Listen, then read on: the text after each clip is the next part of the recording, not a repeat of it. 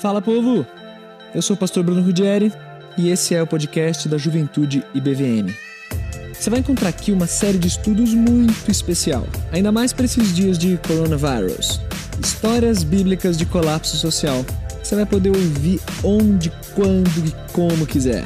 Mas faz o seguinte, se inscreve para você não perder nenhum episódio. Essa série foi gravada a partir das nossas lives no Instagram. Então vê se segue Juventude BVM para acompanhar as próprias lives, mas também para saber de tudo que acontece na nossa juventude, beleza? Deus te abençoe muito. Valeu.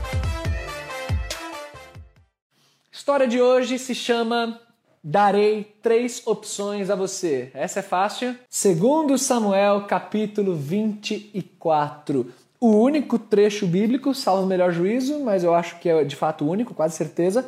Não fiz essa pesquisa tão profunda assim, mas é o único trecho bíblico em que Deus dá a alguém opções de, de julgamento. Salvo o melhor juízo é o único, se alguém lembrar de algum outro, escreve, mas eu acho que não tem outro não. Então vai lá, abram aí. Quem tem Bíblia, abre. Como eu sempre digo, quem não tem Bíblia, quem não vai na igreja, quem está falando, meu Deus, que eu não vou entender nada que esse pastor vai contar, porque eu não conheço nada, fica tranquilo, porque você vai entender a história. Só você ficar aqui firme, não vai embora, fica aqui, que você vai entender numa boa essa história, tá? Segundo Samuel, capítulo 24, é a história do recenseamento do povo de Deus. Podemos começar aqui? Então bora. Bora que já está orado, eu sempre oro antes desse negócio aqui, oro para o Espírito Santo aplicar a palavra no coração de vocês, oro para que ele faça o que eu não consigo fazer, porque se depender de mim, Coitado de nós. Segundo Samuel 24. Bíblia aberta, coração pronto. Vamos começar. Essa é uma história que acontece provavelmente lá para o final do tempo do rei Davi. Por que, que a gente diz que é lá para o final? Porque o reino estava com alguma relativa paz o recenseamento ele acontece ao longo de quase 10 meses, como esse capítulo nos conta. E para a galera ficar tranquila, Joabe, que era o capitão do exército de Davi, né, o general de Davi, ficar tranquilo, contando o povo, percorrendo o território de Israel por cerca de 10 meses, é porque não estava pipoco comendo tudo quanto é lado, né? senão eles estavam em guerra e Joabe estava ocupado com outras tarefas. E num tempo de relativa paz, provavelmente é jamais para o final do reinado de Davi. Essa história está registrada em 2 Samuel 24, mas também registrada em 1 Crônicas 21. É o relato paralelo e é legal você ler essa história nos, nos dois relatos. Como que começa essa história? Começa com Deus irado com os israelitas. Esse texto não nos dá detalhes a respeito dessa ira, do porquê que Deus estava irado e algumas outras coisas o texto também não dá detalhes explícitos, tá? Mas a gente consegue inferir. Talvez essa ira de Deus com os israelitas tenha acontecido por causa de rebeliões anteriores que aconteceram, às quais o povo deu o seu apoio e Deus não, não curtiu isso, né? naturalmente. O texto não fala isso, isso aqui eu estou é, imaginando aqui, tá? É... A rebelião de Absalão, filho de Davi, a rebelião de Seba, lá do, do, do outro cara lá. É, Seba o nome? Acho que é. Deu branco aqui. E, e aí o povo deu, deu esse apoio e, e Deus fica irado. Talvez seja por conta disso. Mas a história começa com Deus irritado com os israelitas e incitando Davi, colocando Davi à prova no que diz respeito a um recenseamento do povo. Uma palavra introdutória aqui. Se você ler o relato lá de 1 Crônicas 21, você vai ver que lá no texto de Crônicas diz que quem tentou Davi a fazer isso foi Satanás. E em 2 Samuel 24 fala que foi Deus. Aí você, sabe aquele meme da, da que o cérebro vai aumentando assim, sabe? Aquele lá? Aí chega no, naquela quarta imagenzinha, né? Como assim Deus e Satanás tal? Aí os hereges já começam, é a mesma pessoa, como é que é? Gente, não é nada disso. Eu não vou gastar muito tempo nisso porque isso daria uma, uma, uma conversa legal até, talvez algum tempo. Mas acho que uma palavra é suficiente nesse, nesse assunto, nessa questão. Por que, que um texto fala que foi Deus e no outro fala que foi Satanás? É, acho que o melhor paralelo que a gente teria seria a história de Jó. Na história de Jó, quem fez tudo aquilo contra Jó? Foi Deus ou foi Satanás? Foram ambos, né? Foram ambos. Em última análise, quem conduziu tudo aquilo foi Deus. Mas quem foi o agente da, da destruição lá na família de Jó? Foi Satanás. Satanás foi o agente. Então, assim, da perspectiva de Satanás, aquilo era para destruir Jó e aquilo era para tentar. A tentação tem o objetivo de fazer o cara cair na lama da miséria. Satanás foi com, com esse enfoque.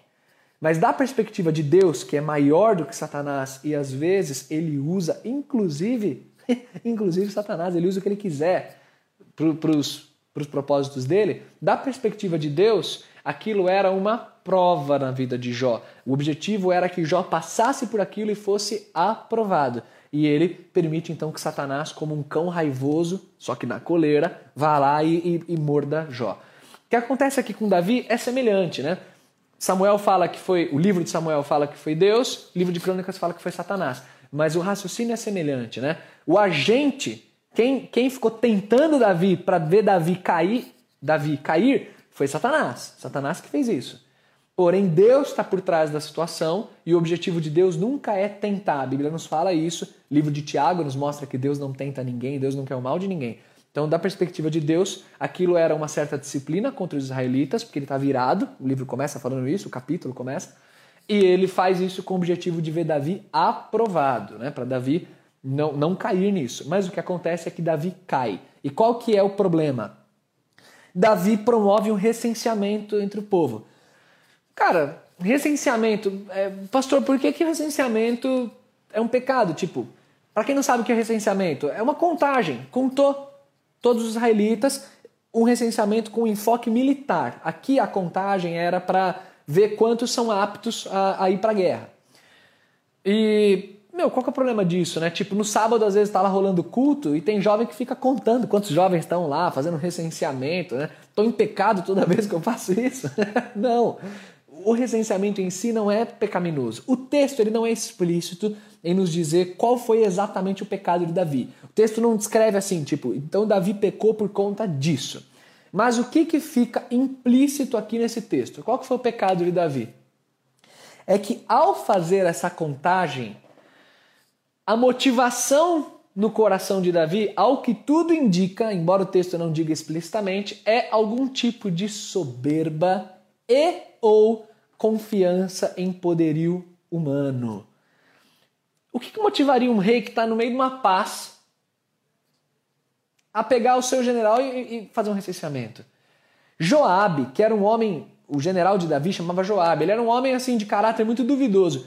Ele que era um cara de caráter duvidoso, se você lê o texto, ele, ele reage, ele fala tipo assim, você é louco, não, não faz isso não, para que fazer isso? Que Deus multiplique o nosso povo muito mais, mas por que, que você vai fazer isso? Tipo, Joabe tem alguma noção mas Davi não. Davi ele insiste e fala: não, vai lá fazer a contagem, quem manda aqui sou eu, eu que tenho essa prerrogativa, vai fazer essa contagem que é o que eu quero. É, e aí Joabe vai e faz essa. obedece o rei, embora com algum, alguma contrariedade. Né? O livro de crônicas fala que Joabe fica pistola e ele nem conta lá o território de Benjamim ou os levitas, ele nem inclui porque ele achou um absurdo, uma abominação que Davi fez. O texto fala isso. Então Davi provavelmente motivado por essa soberba e este orgulho, faz esse recenseamento. Qual que é o raciocínio aqui? É um rei que está com um reino próspero e quer, sabe assim, olhar os seus tesouros e ficar contando e recontando e tipo assim, nossa, como eu sou poderoso. Olha como o meu exército é forte. Olha, se a gente precisar entrar numa guerra, se liga no, poder que eu tenho, se liga no que eu sou capaz de fazer. É mais ou menos esse o raciocínio. É um homem soberbo deixando o pecado tomar conta do coração, ao olhar para sua grandeza. Um historiador judeu, lá das antigas, chamado Flávio Josefo, ele, ele até sugere um outro tipo de pecado, que é mais improvável aqui, mas acho que vale a pena mencionar porque faz algum sentido. O livro de Êxodo fala que quando o povo fosse recenseado, Êxodo capítulo 30, o pessoal tinha que pagar um imposto, um impostinho. Está lá no livro de Êxodo, na lei de Moisés. E aí talvez a ira de Deus seja porque Davi fez as coisas de um jeito errado. E esse imposto até serviria para ajudar no tabernáculo, que era onde o povo adorava a Deus. E aqui é curioso que logo depois a gente tem a história do terreno onde vai ser o templo de Israel. Então, tipo, algum, algum paralelo tabernáculo, templo, recenseamento, imposto. Talvez fosse isso, mas é, é, é mais improvável. Provavelmente o pecado de Davi foi nessa direção que eu estou falando para vocês aqui: soberba, orgulho, confiança em poder humano. E esse pecado, todos nós estamos sujeitos a cair quando nós confiamos exageradamente no nosso poder humano, nas nossas habilidades, nas nossas autoridades, como a gente já falou até em lives anteriores, né? É, aí você fala, meu Deus, ele está no pecado ainda, não vou aguentar chegar até o final. Calma que eu vou, vou lidar bem com o tempo aqui, fica tranquilo. É, esse esboço, ele, ele mostra o capítulo 24 de Samuel, que aconteceu com Davi, e ele mostra um esboço da nossa vida, como que funciona também no nosso relacionamento com Deus. É isso que eu quero te levar a pensar, tá bom? Então aqui Davi caiu no pecado de confiar exageradamente aí no seu poderio. Você lê lá depois 2 Samuel 24 e 1 Crônicas 21. Mas o que, que acontece? Versículo 10 de 2 Samuel 24 está escrito assim: ó.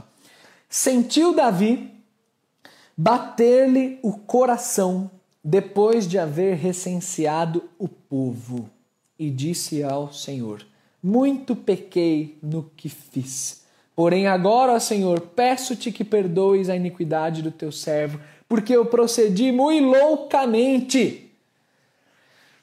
Às vezes, na nossa caminhada, chega um momento em que a gente coloca a mãozinha na consciência, o coração dá aquela pesada e você fala: Meu, o que, que eu tô fazendo, cara?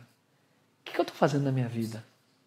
O que, que eu tô fazendo que eu tô tão longe de Deus, eu tô confiando tanto naquilo que não pertence ao Senhor? Qual foi o momento da minha vida que eu cheguei a dar uma desviadinha pequena que lá na frente se tornou essa lama de miséria que eu estou aqui agora?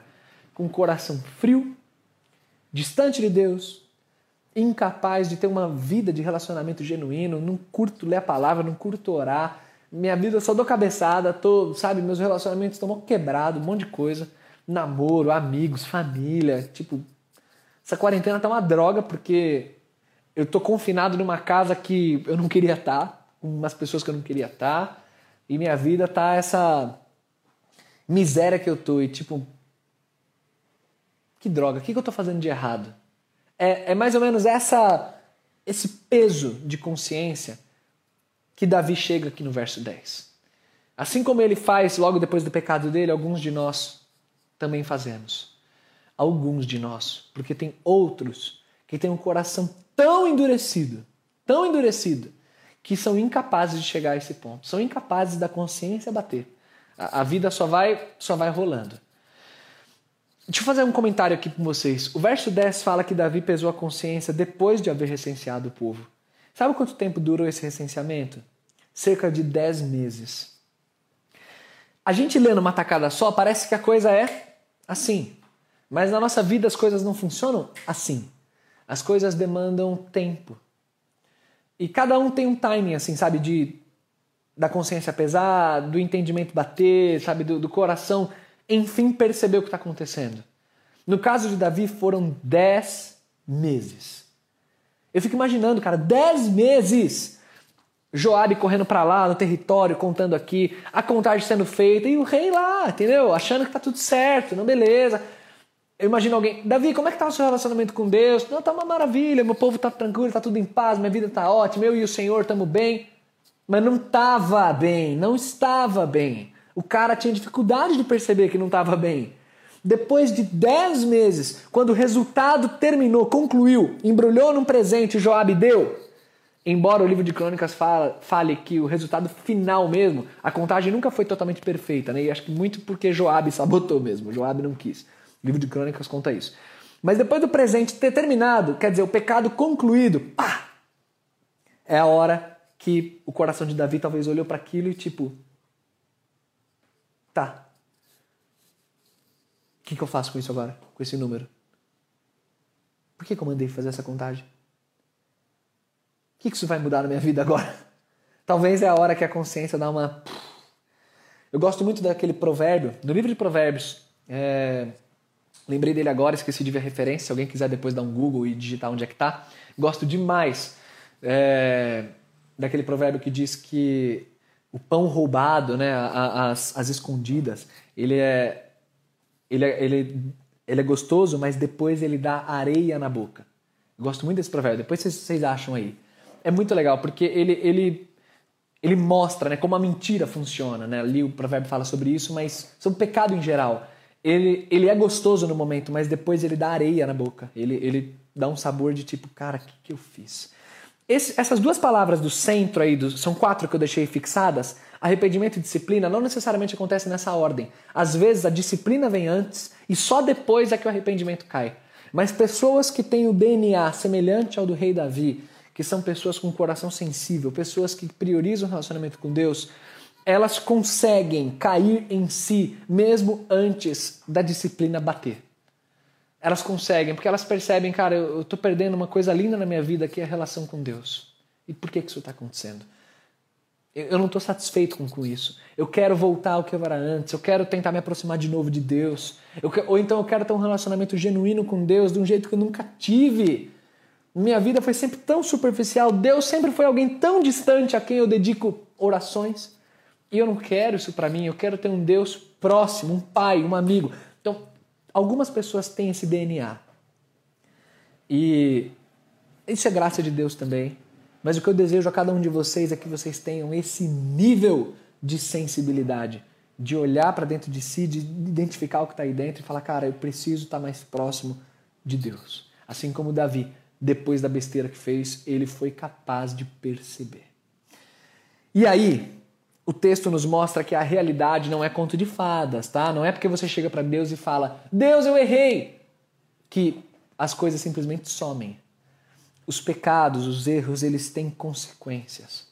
E Deus nos disciplina, não com o objetivo de simplesmente destruir, mas com o objetivo de fazer a justiça dele valer na terra e com o objetivo de nos restaurar. E o que acontece aqui é a disciplina do Senhor sobre Davi e, consequentemente, sobre o povo. Vocês vão se lembrar aí que o texto começa dizendo que Deus estava grilado com o povo. O povo já vinha pecando antes. Então, essa oportunidade de Deus disciplinar também o povo, mas disciplinar o rei. Quando o rei faz uma besteira, quem está em volta do rei sofre. E esse é um princípio que eu quero sempre resgatar na mente de vocês. Quando você peca, saiba que você nunca vai sofrer sozinho. Nunca! O seu pecado nunca vai te fazer sofrer sozinho, porque tem pessoas que te amam. Sua família sofre pelas besteiras que você faz, pelas decisões estúpidas que você toma. Eu, eu quero que você entenda isso. Sabe, seu namorado sofre quando você faz besteira. Sua namorada chora. É, seus amigos, sabe, ficam, mano, por que, que o cara tá fazendo isso? Por que, por que o cara tá tão distante assim? Por que, que isso está acontecendo? Todo, o pecado ele tem efeitos. No caso de um rei, o efeito é sobre a nação, não é só ele que sofre, é a nação. E aqui, nesse ponto da história, é que Deus ele vem e aplica a disciplina de Davi, só que dá é uma coisa única que acontece nas, nas escrituras que ele dá opções de disciplina. Eu acho isso aqui, gente, assustador. Eu acho assustador demais. Eu vou explicar para vocês por quê. Eu não queria estar na pele de Davi nunca, nunca é muito difícil tomar decisões. Vocês que tomam decisões aí no trabalho, no dia a dia, no que for, você sabe como é difícil decidir. Mas uma coisa é você tomar decisões podendo colocar o teu joelho no chão e orar ao Senhor e falar: Senhor, me ajuda a decidir qual opção é melhor. Outra coisa é você estar tá como Davi estava, diante de um Deus ele está aplicando a justiça dele, te dando opções. E o que eu quero dizer para vocês é que, assim, Davi não podia, tipo, sabe, colocar o joelho no chão e falar, Senhor, me ajuda a decidir. Porque é exatamente com Deus que ele está falando. É Deus que está dando essas opções para ele. A disciplina vem da parte de Deus. Tipo, ele não tem a quem apelar. Porque é Deus que está dando essa disciplina. É tipo assim, é um Davi sozinho tendo que escolher, entendeu? E as opções não são nada agradáveis. As opções são três anos de fome na terra. Segundo Samuel 24 tem a menção a sete. Eu não vou entrar nesse mérito agora, provavelmente é uma questãozinha textual aí, mas a, o relato de crônicas é, é mais seguro nisso e, e são três. É, foi um padrão de três. Três anos de fome na terra. Opção 2, três meses de perseguição militar, inimigos indo atrás de Israel, né, não é só de Davi. Ou Três dias da espada do anjo do Senhor desembainhada. Desembainhada, existe esse verbo? Ela fora da bainha, como Crônicas conta, e trazendo praga na terra. O que você escolhe? Três anos, três meses ou três dias? O período é, é, é condensado aí, né? Então são. Você pode escolher uma coisa mais longa, porém menos intensa, ou a mais curta e mais intensa? E aí o que você escolheria? Né? Qual que é o raciocínio que você faria? Darei três opções a você, é o que Deus fala, por meio do profeta Gade. Escolhe aí, Davi, porque o teu pecado foi muito grande. Os rabinos, tem um comentário rabínico que, ele, que eles defendem a escolha de Davi da seguinte maneira. É, acompanha o raciocínio aí, eu acho bem interessante. Eles dizem tipo assim, ó, eles apoiam a decisão de Davi falando assim, que se Davi tivesse escolhido três anos de fome, alguém poderia acusá-lo como rei, porque a fome não vai chegar no palácio. A fome chega no povão, não chega no palácio. O palácio tá, tá, tá bem guarnecido ali. Tá certo a palavra? Enfim, o palácio está bem abastecido. É... Então a fome não ia chegar em Davi. Seria meio miguezão. Se ele escolhe perseguição militar, quem sofre também é a linha de frente, são os soldados, são os guerreiros que estão lá batalhando. Dificilmente a coisa chega até o palácio. É o povão também que sofre. Mas se Davi escolhe a praga como ele escolheu, essa das punições é a única que relembra a igualdade dos seres humanos. Porque praga Praga não vê casa pobre nem palácio. E nos dias de hoje, de praga na terra, a gente percebe isso. Praga não tem status social, não. Então, praga seria, dentre as opções, a que Davi se identificaria com todo mundo e sofreria também junto com o povo. É um pensamento, um raciocínio até interessante. O que a Bíblia deixa explícito é que o raciocínio de Davi foi outro. Embora isso talvez até tenha acontecido também, mas o raciocínio de Davi foi outro. O raciocínio de Davi foi eu prefiro cair nas mãos do Senhor do que nas mãos dos homens. E isso é muito bonito. Nenhum dos textos, nem Samuel, nem Crônicas, você vai ver Davi é, dizer eu quero a opção 1, 2 ou 3. Você não vê uma escolha explícita. Você vê esse comentário de Davi, e aí, ao que parece, ou o que aconteceu foi uma decisão implícita, o que Davi falou para Deus é não, eu quero a praga, ou o que aconteceu foi que Davi tipo, respondeu assim: Senhor, não, eu não sou capaz de escolher, eu estou nas tuas mãos, você escolhe. É, mas ao que parece é que Davi escolheu, né? eu prefiro a praga. E por quê? Aí qual foi o raciocínio, aparentemente também, uma outra linha de raciocínio que é boa? É que com fome na terra, é, você depende muito de mercadores, depende muito de, de produção, colheita, tal. Homens têm uma, uma gerência muito grande a respeito de fome na terra. Perseguição militar, homens também têm uma gerência muito grande. São homens tretando. É você sendo perseguido por homens. Com peste de três dias, quem governa é Deus. Deus lança a peste puff, e só vai. E eu prefiro estar com Deus do que estar nas mãos dos homens. Então, Senhor, eu aceito a sua disciplina. Só vem. Agora, isso é bonito, gente. Aceite a disciplina do Senhor. Aceite. Pecou. O caminho para a restauração, ele passa por esses dois elementos centrais aí, arrependimento e disciplina. Ele passa por isso. E aceite isso. Não queira pular de um estágio, do número 1 um aí, para o número 4, restauração, porque na vida não é assim que funciona. As coisas acontecem vagarosamente e você precisa passar por isso para aprender. O arrependimento precisa cair nesse coração duro. Precisa bater aí. Se você precisar de tempo para isso, que precise, ok, que seja. Mas espere, se arrependa de coração e aceite a disciplina do Senhor. Davi aceitou de tal maneira que ele chega ao momento ali na frente, no verso 17 do capítulo 24, que ele fala assim: Quem pecou fui eu, eu é que fui perverso, o que, que essas ovelhas fizeram? Cai a tua punição em mim, na minha família, liberta o povo, poupa o povo da praga, desse colapso. O texto fala que morreram 70 mil nessa praga, no espaço de três dias. É um número altíssimo, mas numa praga que a gente não sabe que natureza era essa praga, mas é semelhante, é uma pandemia, é uma, é uma, é uma doença que se alastrou. Deve ter sido muito intensa essa doença, e a gente vê que 70 mil é uma cifra muito alta, especialmente para uma população pequena como aquela, mas a gente vê que é um número palpável. Infelizmente, a gente vê, nesses dias que temos vivido, que 70 mil de mortos numa praga é extremamente palpável. Infelizmente. E a situação tá triste, né, gente? O Brasil tá na curva, ó, subindo não brinquem, continuem firmes nessa quarentena. Já passou um mês, está todo mundo cansado, mas continue, continue. Você precisa continuar. O negócio não tá, não tá para brincadeira não. Casos próximos vão surgindo, vocês devem ter, então fiquem, fiquem atentos a isso aí, gente. Então Davi ele aceitou isso, falou: Senhor, é, é o que precisa acontecer, eu aceito e poupa o povo, vem em mim se for, se for necessário. Lança sobre mim esse, esse, essa punição toda. E aí, a partir do verso 18 até o final do capítulo 24, a gente tem um relato da restauração. Que esse é o ciclo que a gente precisa passar: pecado, arrependimento, disciplina, restauração. A restauração vem, sabe por quê? Porque Deus é gracioso.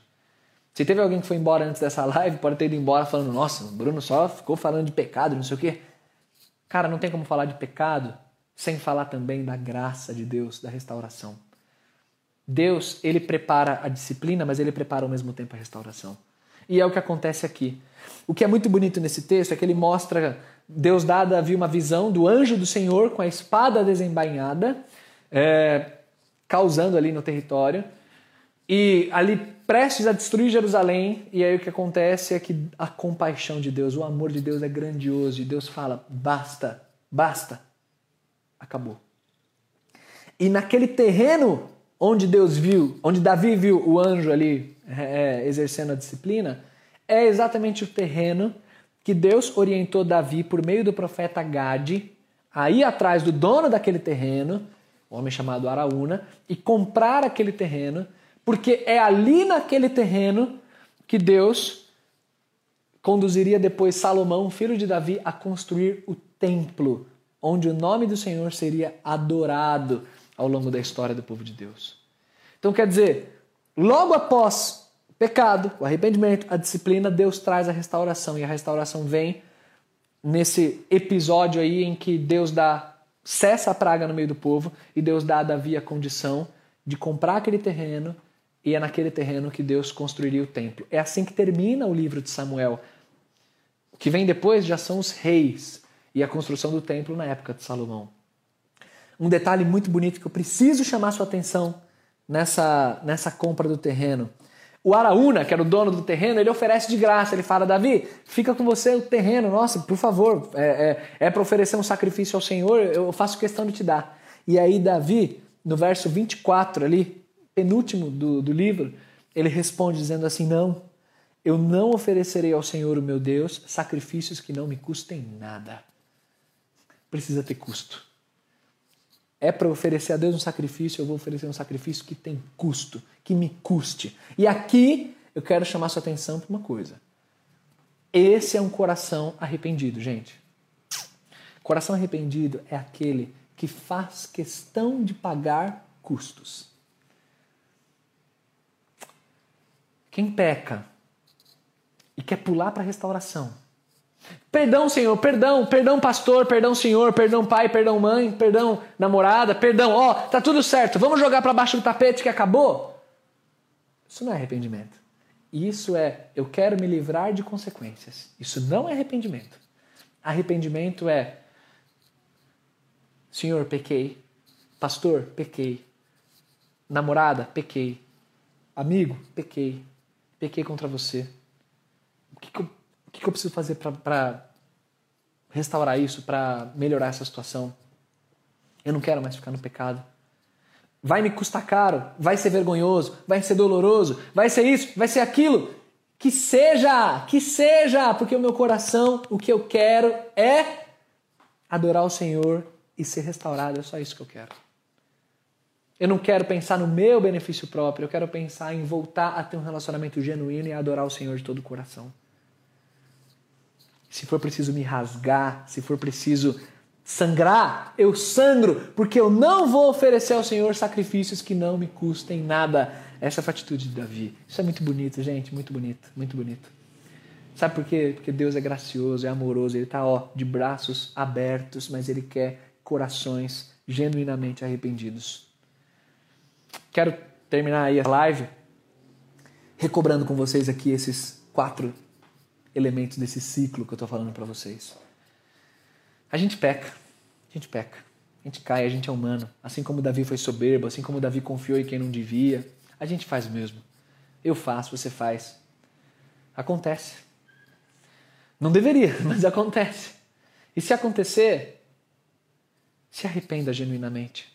Se demorar 10 meses para a ficha cair aí, né, ou o que for, o tempo que, que levar, mas que seja genuíno e que o teu coração pese, que você entenda o que está acontecendo. Eu sempre tenho falado nas lives, eu vou repetir. Aproveita esse tempo de quarentena. Aproveita esse tempo de silêncio, cara. Você que não tem criança em casa, aproveita o silêncio. Fique em silêncio, cara. Sabe? Senhor, estou aqui quieto na tua presença. Me traz à mente o que eu preciso melhorar no relacionamento contigo. Eu quero viver para ti. Aproveita. Pecado tem consequência, a gente tem que sofrer. Faz parte. A vida é assim.